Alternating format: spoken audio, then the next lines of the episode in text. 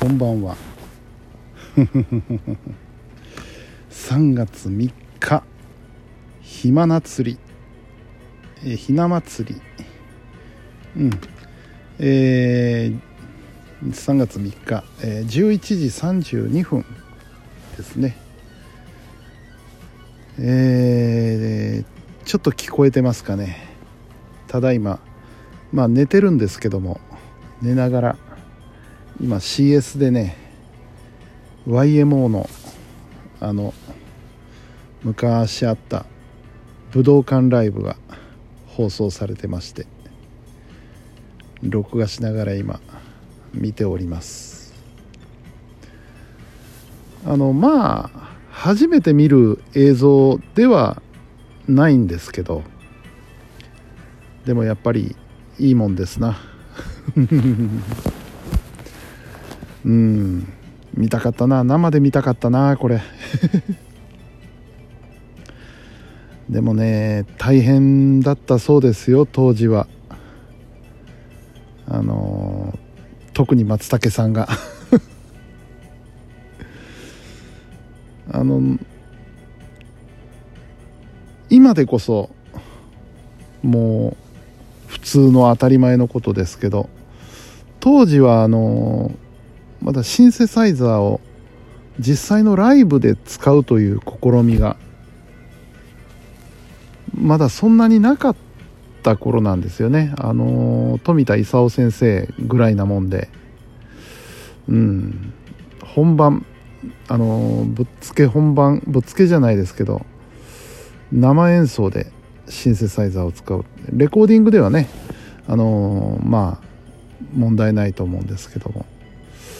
というのも当時のね、えー、シンセサイザーっていうのはアナログですから今みたいな、ね、デジタルではなくてアナログなので、あの電圧が変わると微妙に音程が変わったらしいです。うん。あの例えば家庭のコンセントの電気って俗に 100V って言われてますけどもきっちり 100V とは限らないんですよね。99V だったり 101V だったりするわけですよ実際には。で それによってね音程が微妙に変わっちゃうというね。あとあの温度によっても変わるというそこのその時の気温によってね音程が変わるっていう何ともこう人間臭い機械だったんですよ。昔は。それをねリアルタイムのライブで使おうなんていうのはかなり冒険だったと思います。でまああのシンセサイザーもアナログならあのシーケンサーもアナログですからね、えー、いわゆるメモリーしておくということができないんですよね。現在のように、えー、セッティングをどっかに記録しておくということができないのであの松竹さんのような人が必要になるわけですね。あのステージ上でタンスに向かって こうパッチをつないだり外したりつないだり外したりするっていう。すごいすごい試みでしたね当時は。うん。でまたすごいのがね今こうして聞いても全然古さを感じないんですよね。うん。それがすごいなと思って。うん。いやいいですな。いいですな。えーと一応今日の話もしとくか。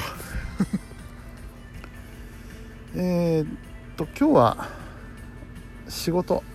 に行きましてあの体育館の仕事に行きまして、えー、お話ししてたあ広報誌の編集無事終わりました。で印刷にも出しました。これで、えー、全て完了ということで今非常にホッとしております。ただねなんだこれって思ったのはあのぶっちゃけ印刷出したプリントパックなんですよ。プリントパックに印刷出したんですけど通常はねあの完成までの日数を選べるんですよね、えー、7日以内から始まって、えー、6日以内5日以内4日以内3日以内2日以内。で一番短いのはもう当日とかっていうね、うん、あるんですけどまああのだんだんこう日にちが短くなるにつれて値段も高くなってくるわけですよ。で、えー、僕は今回4日あの水曜日には欲しいのでね遅くとも水曜日には欲しいので4日コースで頼もうと思ってですね注文画面を開いたらですね4日コースっていうのが選べないんですよ。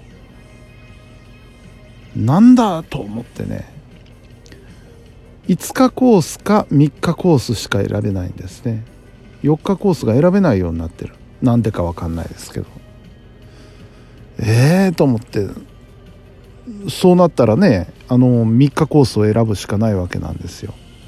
そうするといつもよりちょっとお高くなるんですよ。ひどいことすんなと思って。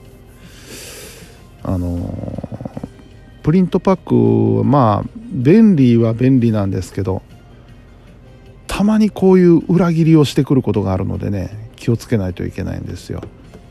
うん。前もひどい時ありましたもんね。あのー、4日コースで十分いけるなと思って調べたらあのー、この人この人この日は営業日に数えませんっていうことを突然言い出しよってですね。ちょっと間に合わねえじゃんっていうことがあってえらい目にあったことがありました。うん。プリントパックのご利用は気をつけた方がいいですよ。本当。うん。まあそんなこんな大変なことがありましたけども無事終了いたしました。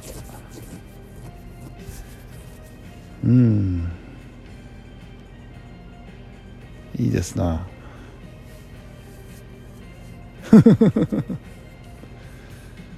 ついつい見に見入っちゃいますね。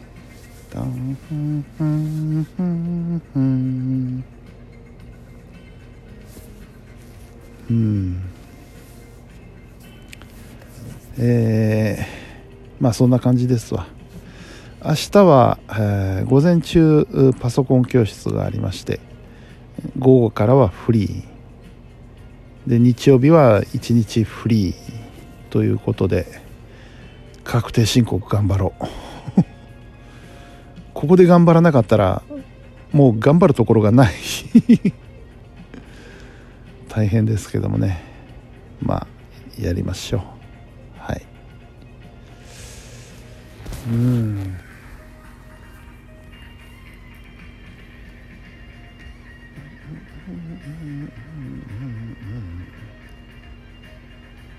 えやっぱりつけてると聞き入っちゃいますねどうしてもね。終わっとくか。うん。終わりますわ。はい。本日も皆さんお疲れ様でした。それではおやすみなさい。